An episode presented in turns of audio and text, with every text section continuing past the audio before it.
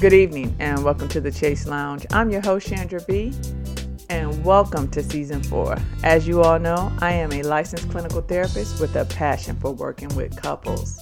My aim this season is to explore three stages of relationship development. The first, dating or getting acquainted. The second, building or committing. And third, improving or maintaining the health of your relationship. New episodes are released on the fourth Thursday of each month, and occasionally I will release a five-part series during a month with five Thursdays on a topic requiring a more in-depth practical look and application.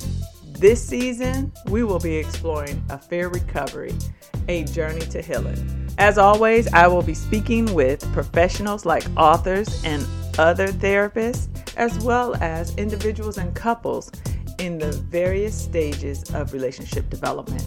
What each of these episodes share is my promise to you to bring raw, uncut truth about relationship topics, tips, and tools you can immediately apply to your situation.